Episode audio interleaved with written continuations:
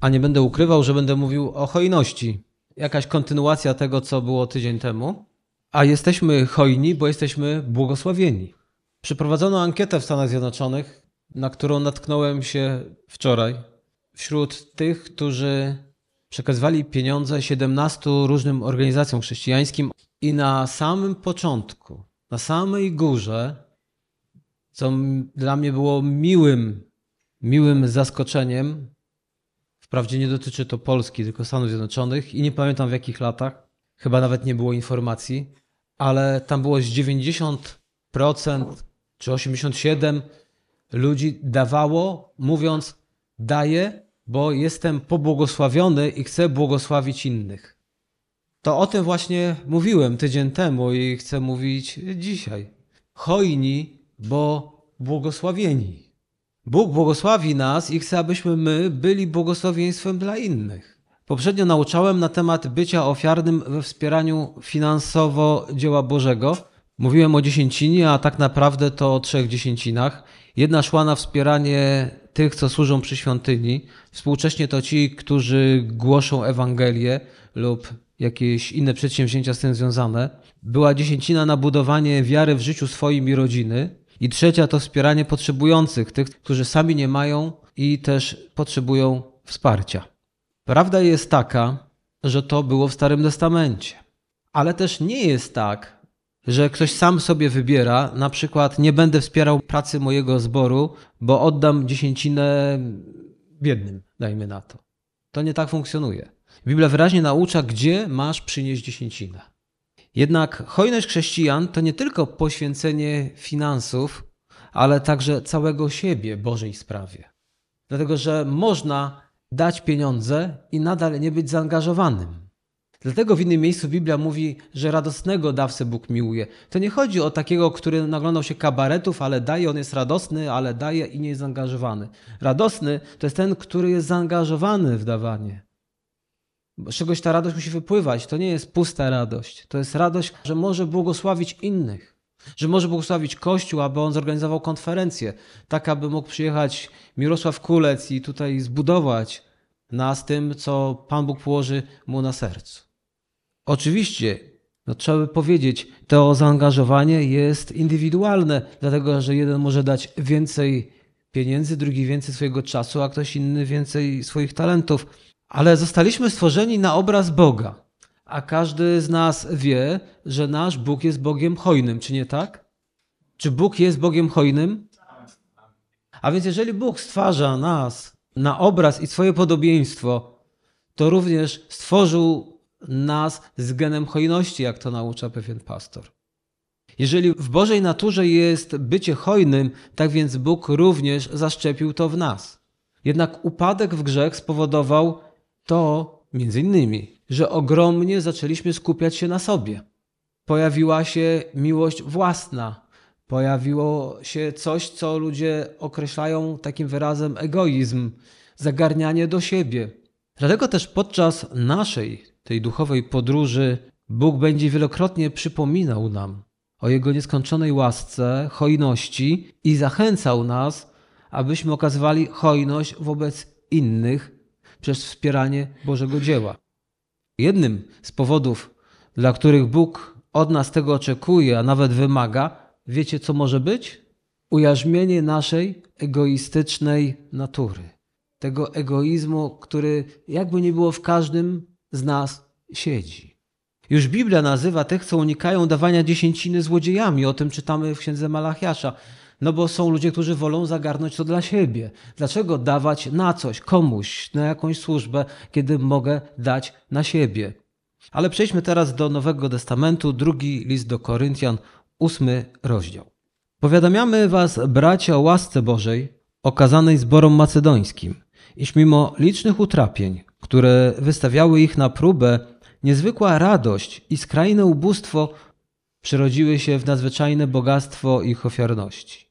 Gdyż w miarę możności mogę to zaświadczyć, owszem, ponad możność samorzutnie, usilnym naleganiem dopraszając się od nas tej łaski, by mogli uczestniczyć w dziele miłosierdzia dla świętych. I ponad nasze oczekiwanie oddawali nawet samych siebie, najpierw Panu, a potem i nam za wolą Bożą. Fragment, który często jest znany tylko w tej pierwszej połowie, którą tutaj czytaliśmy. Ale nawet i ta połowa jest bardzo rzadko czytana. Wierzę, że oddawanie dziesięciny to biblijna zasada. Oddawanie jej funkcjonowało przed nakazem zakonu, było w trakcie zakonu i jestem przekonany, że nadal jest to minimum dla chrześcijan. W przeczytanym przeze mnie fragmencie apostoł Paweł stawia za wzór biedny i uciskany kościół w Macedonii. I pisze te słowa do Koryntian, aby ich tam zachęcić do dawania. Bo oni, ci w Koryncie, mieli znacznie mniej chęci, a byli bardziej zamożni, ale mieli mniej chęci, żeby wspierać dzieło Boże. Innymi słowy, apostoł Paweł chce, aby wierzący w Koryncie również w tym obszarze hojności, ofiarności byli wzorem. W Macedonii nie szukali wymówek, ale po prostu byli hojni. Czasem argumentem za tym, żeby nie dawać, jest co? Żeby nie dawać, czyli nie wspierać pracy kościoła, nie wspierać pracy misyjnej, nie wspierać innych braci i sióstr w potrzebie, jest mówienie, ale ja sam nie mam. Albo mam za mało. Ale osoby, które chcą wspierać pracę swojego kościoła, pracę misyjną kościoła, mogą liczyć na Bożą pomoc. Tak jak już powiedziałem, Pan Bóg daje nam, abyśmy i my mogli dawać innym. Jeżeli nie chcesz dawać innym, może się zdarzyć to, że Pan Bóg stwierdzi, nie będzie ci dawał. Zatrzymujesz to tylko dla siebie, a powinieneś co najmniej 10% podać dalej. Mówiłem to tydzień temu, więc powiem, jeżeli ktoś do tej pory tego nie robił, to może zacząć procent. Jeden, później dwa, trzy, powolutku. Choć Pan Bóg w księdze Malachiasza mówi, że możesz zacząć od razu od dziesięciu, Pan Bóg się zatroszczy. Ale każdy na miarę swojej wiary i zrozumienia. Wracając do tego, bywa, że nie mamy, bo nie dajemy. A niektórzy myślą, nie daję, bo nie mam. W Biblii trochę inne zasady funkcjonują. Nawet Biblia mówi, jeżeli chcesz żyć, musisz umrzeć. Wielu ludzi kombinuje, bo nie chce umrzeć, żeby żyć. Daj, a będziesz miał. Jeżeli nie masz, aby dać, i teraz posłuchajcie, ci wszyscy, którzy uważacie, że macie za mało, żeby dawać, to bądź otwarty, otwarta na Boże wsparcie Ciebie w tym działaniu. Bo Bóg chce nas wspierać w dobrych rzeczach, czy nie tak? Więc Bóg ochotnego dawcę wesprze, żeby miał co dawać. Jak to się może stać? Bóg może posunąć Ci pomysły, może dać Ci możliwości, ale to wtedy, kiedy masz w swoim sercu pragnienie dawania, Bóg będzie Ci w tym błogosławił i prowadził. I są tu osoby, które mogą o tym zaświadczyć. Czy nie tak?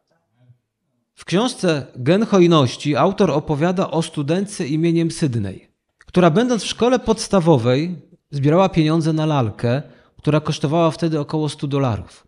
I miała na swoim koncie oszczędnościowym trochę ponad 40 dolarów. Misjonarz, który odwiedził ich kościół, opowiadał o handlu ludźmi, o tym, jak ratuje dzieci. Na koniec powiedział, że 40 dolarów uratuje jedno dziecko.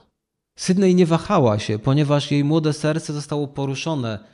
Postanowiła oddać całe swoje oszczędności zebrane na lalkę, by uratować jedno dziecko przed handlarzami ludźmi. Od tamtego czasu Sydney pasjonuje się misją i działalnością humanitarną, można dowiedzieć się. Obecnie ta książka Gen Hojności, szukałem jej, czy jest gdzieś w sprzedaży po polsku. Nie ma jej w sprzedaży, więc jak będzie, to wam powiem. Myślę, że warto po nią sięgnąć. Ale wracając dalej. Obecnie jest ona studentką i również nie jest zamożną, ale poczuła pragnienie wspierania misji. I choć na studiach pieniędzy nie miała, to chciała wspierać pracę misyjną, więc poczuła, żeby kupić taką maszynkę do robienia mydła jako studentka i planowała robić te mydło samemu i sprzedawać, a każdy cent, bo to taka mała działalność, nie jakaś tam, przeznaczać na cele misyjne. I na początku nawet jej nie wyszło, ale się nie poddawała i potem już zaczęła sprzedawać to mydło z zyskiem. Jej współlokatorzy tam na studiach zachęcali ją, aby już teraz, kiedy ma więcej troszkę tych pieniędzy, wykorzystała ich część dla siebie, no bo przecież nie jest zamożną studentką, ale ona nie chciała nawet o tym słyszeć. Ona chciała wspierać tymi pieniędzmi misję bo ten pomysł był po to, aby mogła wspierać misję. Każdy z nas może zrobić coś dla Królestwa Bożego. Brian Campbell w swojej książce napisał: Statystycznie rzecz biorąc, około 20% osób uczęszczających do kościoła generuje 80% darowizn materialnych i zaangażowania w służbę. To znaczy, że kościół, który liczy te 100%, funkcjonuje dzięki zaangażowaniu 20%. Ja nie wiem, jak jest w wielu innych, to była statystyka z pewnego okresu w Stanach Zjednoczonych. Ale każdy z nas sam wie, jak się angażuje. A nasze zaangażowanie dla Królestwa Bożego to ofiarowanie nie tylko naszych dóbr materialnych, ale również czasu i talentów. Ktoś może powiedzieć: Ja nie mam za wiele czasu, bo już o pieniądzach było, ale może powiedzieć w ogóle: Nie mam wiele pieniędzy, nie mam wiele czasu, albo nie dostrzegam żadnych talentów. Może tak być? Oferowanie Bogu naszego czasu, talentów czy dóbr materialnych zwykle zaczyna się od czegoś małego. Ja wiem, że są osoby, które mówią: Jak będę miał dużo czasu, będę na emeryturze, to wtedy zaangażuję się w jakąś służbę w kościele. Ktoś mówi: Jak wygram w totolotka, to wtedy przyniosę do kościoła dziesięcinę, a może nawet połowę. Inna sprawa, że on w ogóle w niego nie gra. No ale jak wygra. Nie. Ja wiem, że bardzo często mówimy, jak będę miał dużo, to się podzielę. Dlatego nie masz. Oferowanie Bogu naszego czasu, talentów czy dóbr materialnych zwykle zaczyna się od czegoś małego. Jeśli jesteśmy gotowi zacząć działać, możemy zacząć od drobnych kroków. Chcę jednak powiedzieć, że rozwój chrześcijanina, i posłuchajcie, rozwój chrześcijanina, jego wzrost duchowy, jego rozwój w służbie będzie miał miejsce tylko wtedy, kiedy postanowisz dawać. Nie tylko pieniądze, ale również siebie, ale wtedy, kiedy postanowisz dawać. Rozwój chrześcijanina jest związany z pragnieniem dawania swojego czasu, swoich talentów, swojej energii, czyli wspierać Kościół, wspierać środkami finansowymi, wspierać swoją pracą i wspierać talentami. Wiele osób dojrzałych, albo jakby to powiedzieć, dojrzałość obserwuje wtedy, kiedy dane osoby angażują się w jakieś dzieło chrześcijańskie. Czy finansowo, czy czasowo, czy w jakiś inny sposób, ale się angażują. Wtedy dostrzegam, że rozwijają się znacząco. Mało tego, zaczynają być na tyle spolegliwi, że można im powierzyć więcej. Przecież to Pan Jezus nauczał o tym, że jeżeli będziesz wierny w małym, dam ci więcej. To o tym właśnie mówię. Mało dajesz, ale jesteś wierny w tym. Domyślnie dajesz, nie mówię tylko o pieniądzach. Dajesz siebie, dajesz czas, dajesz pieniądze, dajesz swoje talenty. Jesteś wierny w tym. Bóg powierzy ci więcej. A też te osoby, które są zaangażowane w pracę kościoła, nie jakieś tam też organizacje, ale często pracy kościoła, zboru, są osobami, które rozumieją sytuację, a co za tym idzie, nie tak łatwo jest ich wmanewrować w jakieś dziwne poglądy dotyczące kościoła i służby. Bo oni widzą na co dzień, że to jest praca, że to jest trud, a nie tak jak niektórzy przyjadą, krzykną parę razy i mówią przebudzenie do Polski przyjeżdża już od kilkudziesięciu lat. Od czasu do czasu ktoś, kto krzyczy: Ja wam pokażę, jak się robi przebudzenie i jak się buduje wielkie kościoły. I często później się zwijają i odjeżdżają. Albo się dzielą na wiele różnych małych. No trudno to zobaczyć. Tych, co tak krzyczeli, jeszcze nie zobaczyłem, żeby to przyniosło jakiś owoc. Bo jak człowiek jest naprawdę zaangażowany, rozumie, jaka jest ta ziemia. To jest tak jak rolnik. Może ktoś przyjść, kto nie jest rolnikiem i powiedzieć, o jakie puste pole, jak ja bym tu zasiał tego zboża, tych buraków, czegokolwiek, ale bym plony zgarniał, a ten rolnik nic nie robi, przecież te pole tak leży. Ale ten rolnik może dobrze wiedzieć, że są to grunty klasy na przykład szóstej. I on sobie może pomarzyć o wielkich plonach. Trawa rośnie i przynajmniej bydło wypasa. Bo tamten nie rozumie, bo gdyby się wgryzł w tą ziemię, wiedziałby, że jest to niemożliwe. Dlatego wielu ludzi potrafi krzyczeć, przyjeżdżając do Polski, nie wiedząc, jaka jest w Polsce ziemia. A dwa, wielu może krzyczeć na różne tematy, nawet w kościele, kiedy nie wie, jaka jest ziemia w lokalnym zborze. Dopiero ci, którzy kopią w tej ziemi, którzy brudzą się tą ziemią, wiedzą, jakiej klasy jest ta ziemia i co można osiągnąć, ile można zebrać. A jak ktoś się tym nie brudzi, nie siedzi, to może sobie tylko pięknie gadać, ale takie gadanie często psuje. Psuje często pracę tych, którzy często są ubrudzeni po łokcie, jak to się mówi. Uważajcie na takich, którzy sporo mówią. Albo mówi, ja tam miałem takie błogosławieństwo, ale tam mogła być inna ziemia. Tam nie była klasy piątej i szóstej. I dlatego zbierał więcej. Nie wszędzie jest tak samo.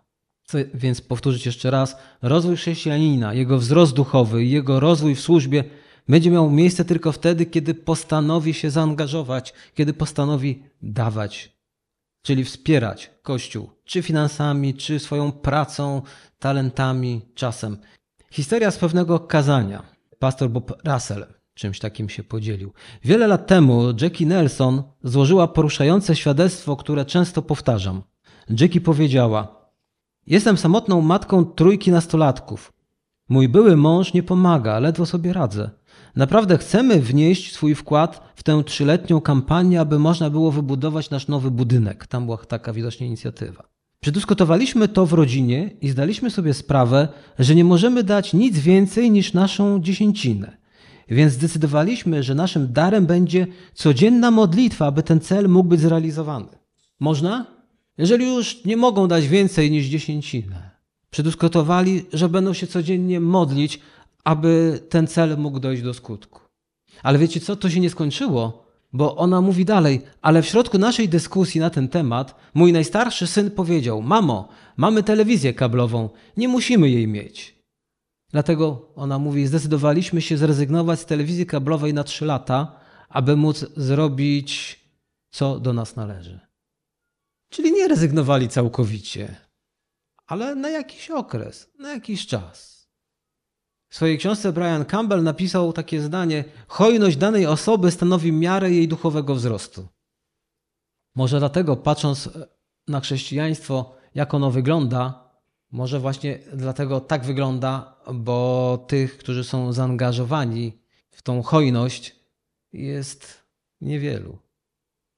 Również w tej samej książce napisał, że składniki hojności to wiara, pokora, poświęcenie, posłuszeństwo, dyscyplina i pełne zaufanie pokładane w Bogu, że wypełni dane nam słowo.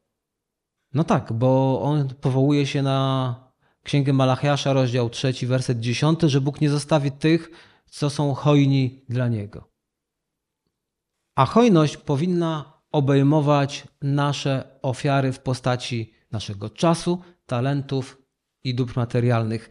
I w jakim stopniu to już zależy od nas.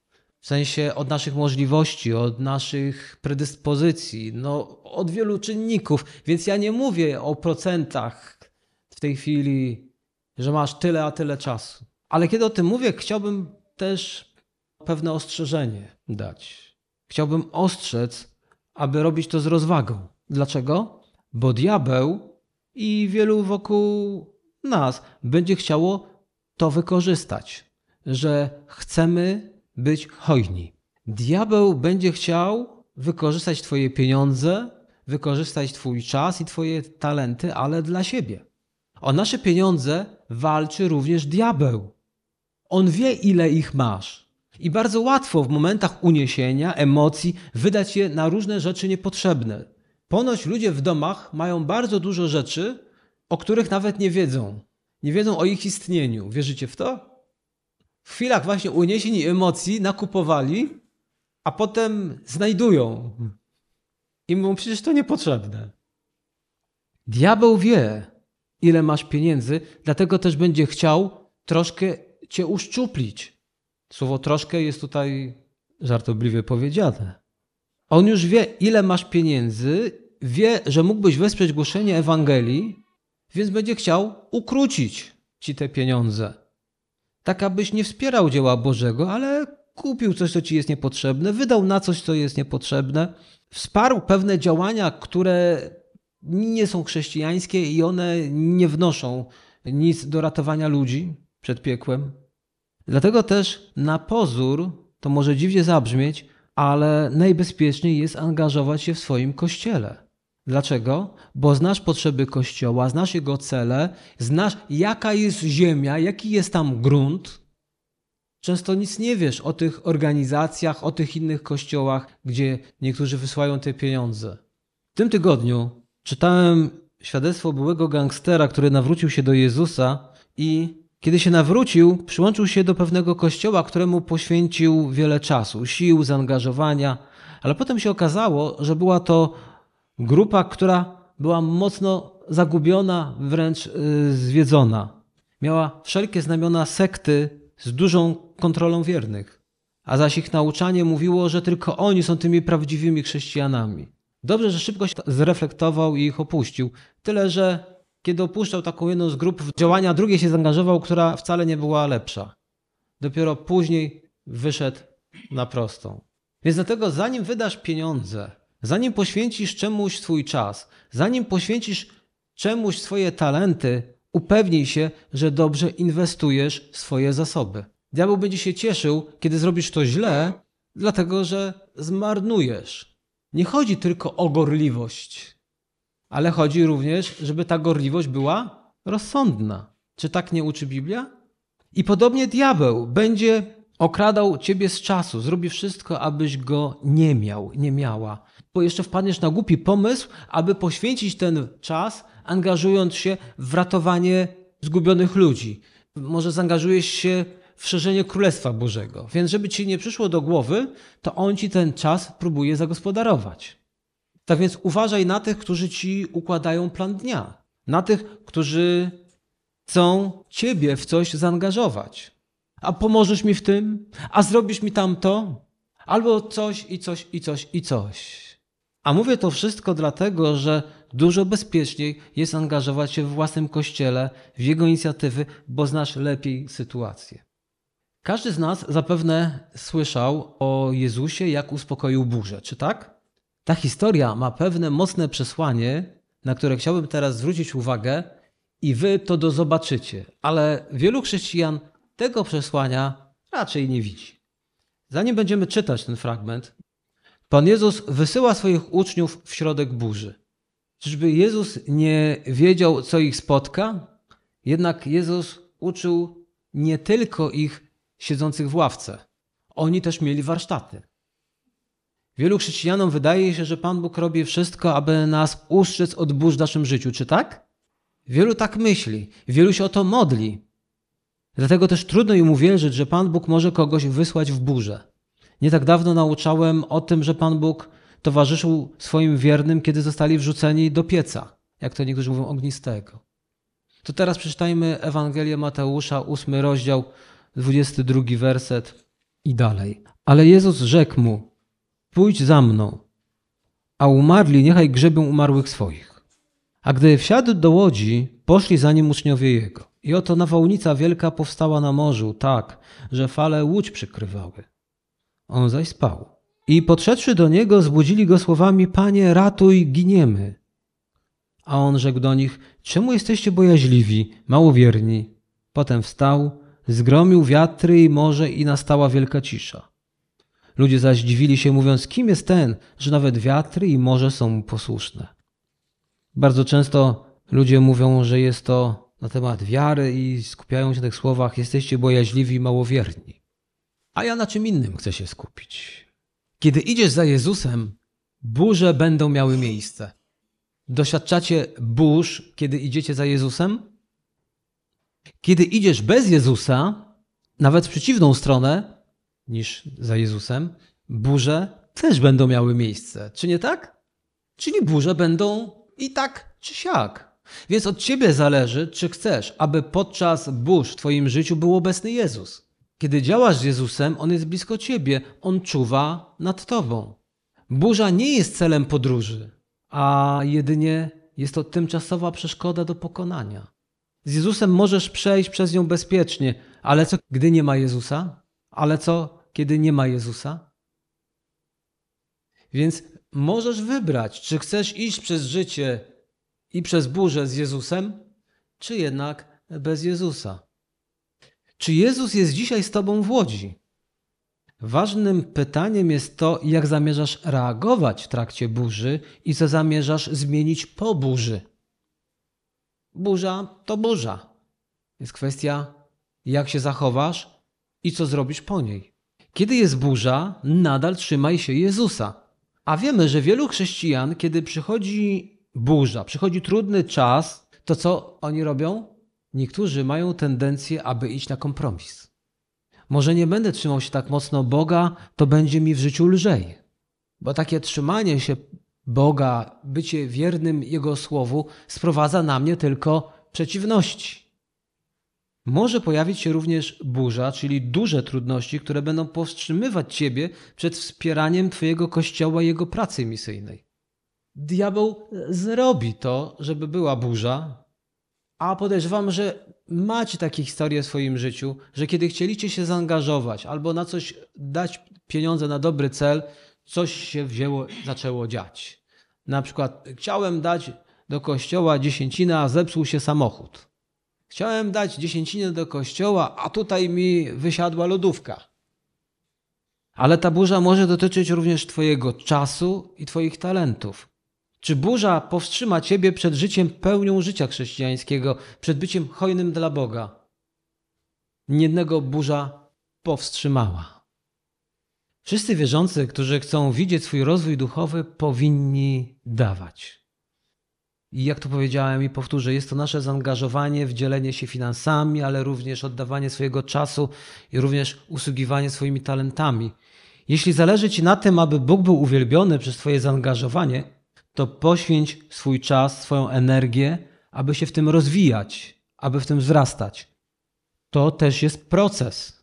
Ktoś chce wspierać finansami, będzie rozglądał się za możliwościami, aby to móc uczynić. Ktoś, kto będzie chciał poświęcić swój czas, czas, który będzie chciał oczywiście przeznaczyć na działania chrześcijańskie, będzie rozglądał się, jak go znaleźć. Może wystarczy zrezygnować z jednego filmu w tygodniu i wtedy zaoszczędzimy dwie godziny. A może to być dwie godziny siedzenia w tygodniu na Facebooku. Wydaje mi się, że dzisiaj dwie godziny na Facebooku w tygodniu to raczej niewielu spędza, prawda? Znacznie więcej godzin dzisiaj się spędza na Facebooku niż dwie godziny w tygodniu. Nie wiem, co możesz zrobić. Wiem jednak, że dwie godziny, które zaoszczędzisz, skrócisz sobie ten czas na Facebooku, czy skrócisz sobie czas grając w gry na komputerze, to da ci dwie godziny w tygodniu, co daje w miesiącu około 8 godzin. A to zacznij mnożyć przez miesiące, ile da to w roku. 8 godzin w miesiącu, rezygnując tylko z pewnych rzeczy, które często i tak nic ci nie dają, może sprawić, że Królestwo Boże będzie bardziej szerzone. Tylko dwie godziny w tygodniu. Skróćmy do godziny, ale da to w miesiącu 4 godziny. Co to może być? 4 godziny? To może być na przykład konferencja, którą chcemy zrobić i przyjdziesz jako wolontariusz, powiesz, przyjdę wcześniej, przygotuję ustawię krzesełka. I po konferencji, której i, i tak bym wziął w niej udział, ale te drugie dwie godziny, które sobie zaoszczędziłem, posprzątam po tej konferencji, umyję podłogę i pozbieram inne rzeczy po tych wierzących, którzy na nią przyszli. Można? Już te cztery godziny, które w miesiącu zagospodarowałeś, usłużyłeś Kościołowi. A ktoś inny mógł w tym czasie zrobić coś innego. Dużo to się robi, kiedy możemy sobie wyobrazić te oszczędności. Ktoś, kto będzie chciał służyć Bogu swoimi talentami, będzie się rozglądał za możliwościami, które pozwolą mu je rozwijać. Na przykład, jeśli ktoś chce grać w zespole uwielbienia, to będzie szukał możliwości, aby nauczyć się grać na jakimś instrumencie. I teraz, jeżeli zaoszczędzi ten czas, bo zrezygnuje z dwóch godzin w tygodniu, tych dodatkowych dwóch godzin na Facebooku i poświęci je te dwie godziny na uczenie się grać na jakimś instrumencie, Ktoś powie, to mało, bo trzeba codziennie. Pewnie, że tak. Ale niech on poświęci dwie godziny w tygodniu. To w miesiącu jest 8 godzin. To może będzie dłużej dochodził do tego, ale po paru latach, czy nie nauczy się grać na jakimś instrumencie? Jeśli systematycznie będzie w tygodniu poświęcał dwie godziny? Wyobraźcie sobie to, gdybyście się chcieli uczyć języka obcego i poświęcalibyście dwie godziny w tygodniu. Po czterech, pięciu latach, jak by wam to szło? Oczywiście systematycznie. Podejrzewam, że już spokojnie byście się porozumieli w tym języku z kimś. Ktoś, kto odczuwa pragnienie mówienia innym o Bogu, tak aby oni mogli to zrozumieć, bo to, że chcesz mówić komuś o Bogu, to nie jest to samo, że to nie znaczy, że on to zrozumie. Więc jeżeli chcesz dzielić się Ewangelią, chcesz docierać do innych, to będziesz chciał też podpatrzeć, jak robią to inni. Na przykład weźmiesz udział w jakichś ewangelizacjach jako zwykły obserwator. Poprosisz, czy nie mógłbyś być w jakiejś ekipie jako ten, który się uczy. Ja tak prosiłem, kiedy szło o modlitwę o uwolnienie od demonów. I poprosiłem doświadczonego pastora i mówię do niego: Ja bym chciał być, ja tylko będę, będę stał, będę się modlił. Pozwól mi po prostu uczyć się od ciebie. Na to trzeba poświęcić czas. Trzeba trochę poczytać, pomodlić się i pojechać i powiedzieć tylko komuś, wiesz, ja będę się tego uczył. A kiedyś, lata temu, ja tak poprosiłem i nosiłem Biblię za pewnym kaznodzieją tylko. Pojechaliśmy na taką ewangelizację długą, długo to trwało, bo to było tam ponad tydzień, już nie pamiętam. I co ja robiłem wtedy? Się śmiali, dlatego miałem ksywkę ministrant. Bo ja nosiłem za nim tylko Biblię i robiłem to, co on mi powiedział, żeby się uczyć. Ale na to trzeba poświęcić swój czas. Jeżeli masz jakieś pragnienie, żeby coś robić, Bóg cię do tego też powołuje, to podejmij ten trud. To może być też podjęcie nauki w jakiejś szkole biblijnej, bo bez zaangażowania, poświęcenia nie będzie rozwoju. A teraz historia misyjna. W sierpniu w 1964 roku Tucker wraz z rodziną wyruszył w drogę powrotną do Kongo na piątą czteroletnią i pełnowymiarową misję. Spędził rok w Stanach Zjednoczonych zbierając konieczne wsparcie finansowe. Niecały tydzień po powrocie do Kongo ich wioskę, podkreślam, niecały tydzień po powrocie ich wioskę zaatakowali rebelianci i rodzina misjonarzy została odcięta od świata. Kiedy żołnierze wylądowali w Kongo, aby spacyfikować rebeliantów, to rebelianci zareagowali zabójstwami, pobiciami, torturami. I Tucker został pojmany przez rebeliantów i brutalnie pobity. Zmarł dzień przed przybyciem żołnierzy, którzy dotarli do Paulis, aby go uratować. Tucker był zagranicznym misjonarzem z Kościoła Zielonoświątkowego ze Stanów Zjednoczonych i został zabity z powodu Ewangelii. Gdy umarł, rebelianci włożyli jego ciało wraz z kilkoma innymi na tył ciężarówki i przejechali około 60 kilometrów, aby je wrzucić do rzeki Bomokandi. Ciała nigdy nie zostały odnalezione, bo wyrzucono je z mostu do rzeki i przypuszcza się, że zostały zjedzone przez krokodyle. Ludzie mieszkający w okolicy rzeki to plemię Mangbetu. Miesiące później, gdy rebelia zaczęła wygasać, pułkownik armii, który nawrócił się do Jezusa dzięki Takerowi, powrócił na tereny Mangbetu i postanowił podzielić się z ludźmi Ewangelią. Z tymi, którzy nigdy nie słyszeli tej dobrej nowiny. Ale co? Ale został przez nich odrzucony. Tak, od razu. Dowiedział się wtedy o prastarym wierzeniu tego plemienia, według którego, cytuję, jesteś zobowiązany wysłuchać przesłania mężczyzny, którego krew płynie w rzece Bomokandi. Wrócił więc do tego ludu Mangbetu i przypomniał im o tej zasadzie. I powiedział im, że tam płynie krew Takera, więc teraz muszą wysłuchać jego przesłania.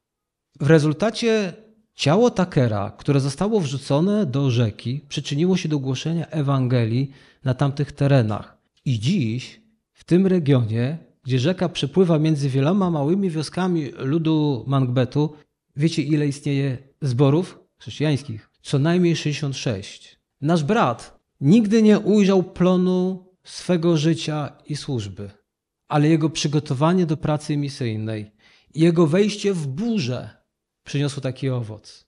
Dlatego sobie tak pomyślałem, że nie zawsze wyjdziesz tą stroną, którą chcesz z tej burzy.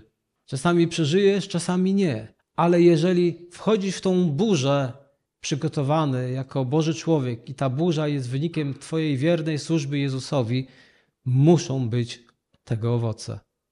Jeśli my nie poświęcimy swoich środków finansowych, swojego czasu, talentów, aby móc dotrzeć do innych z Ewangelią o Panu Jezusie, to jak oni mają znaleźć życie wieczne ofiarowane im przez Boga? I czasami będzie to wejście w burzę, ale kiedy robisz to z Jezusem, nie obawiaj się. Tucker, jak i wielu innych chrześcijan, robią to, co do nich należy. Jedni sieją, dopiero inni widzą ciąg dalszy. Inni widzą tego owoce. Czasem rolnik sieje, ale zbierać już będą jego dzieci. Nie każdy rolnik dożywa czasów plonu. Nie do każdych plonów dożywają ci, którzy sieją, ci, którzy inwestują. Dlaczego? Bo Kościół to zespół. Jeśli oczekujesz owoców swojej pracy od razu, możesz się zawieść. Ale jeżeli robisz to, co należy, pokorze przed Bogiem, to Biblia mówi, że jedni sieją, ale inni zbierają. Wszyscy powinni mieć ten jeden cel głoszenie Ewangelii ratowanie zgubionych, jednak w każdym z nas jest inne powołanie, inne możliwości i Pan Bóg o tym wie. Dlatego jeden może poświęcić pół godziny tygodniowo, drugi może wygospodaruje więcej. Jeden ma talent taki, że może grać tylko na jednej strunie na gitarze, ale drugi umie już na sześciu. Oczywiście chcę powiedzieć, że na jednej strunie jest trudniej grać niż na sześciu. Próbowałem. Na jednej strunie udało mi się tylko jednego utworu nauczyć, a na gitarze potrafiłem zagrać większość. Więc bez zaangażowania nie będzie plonów. Mam więc pytanie na koniec. Czy posłuchasz dzisiaj Jezusa i dołączysz do Niego i do tych wszystkich, którzy poświęcają swoje pieniądze, swój czas i swoje talenty, aby Ewangelia była głoszona? Co dzisiaj za chwilę powiesz Panu Bogu? Czy posłuchasz dzisiaj Jezusa i dołączysz do Niego? Powstańmy. A od razu chcę powiedzieć, wielu z nas to robi. Więc nie chciałbym, żeby się nikt czuł też oskarżany i winien. Nie dajmy się też oskarżeniom. Bo tak jak powiedziałem, możesz być w tych 20%. Więc diabeł może też poprzez poczucie winy czasami doprowadzić niektórych do wypalenia. Tego też tu nie mówiłem, bo to jest kazanie, ale rozumiecie, o co mam na myśli. Może ktoś mieć takie poczucie winy, że będzie może dwie godziny w tygodniu poświęcić, ale wyciśnie z siebie trzy lub cztery i to będzie za dużo. Bo to może doprowadzić się do wypalenia. Musicie tak gospodarować czasem, a jeżeli chcecie 3-4, to trzeba się zastanowić, z czego zrezygnować, a nie brać nadmiar na siebie, żeby nie udźwignąć. Może się zdarzyć, że Pan Bóg chce, żebyś poszerzał te paliki, swoje możliwości, ale nie od razu. Może coś trzeba zamknąć, żeby móc coś innego otworzyć. Ale pytanie, czy posłuchasz dzisiaj Pana Jezusa? Ile i jak? Pozwól, niech Ci Pan Bóg w tym prowadzi. Pomódlmy się.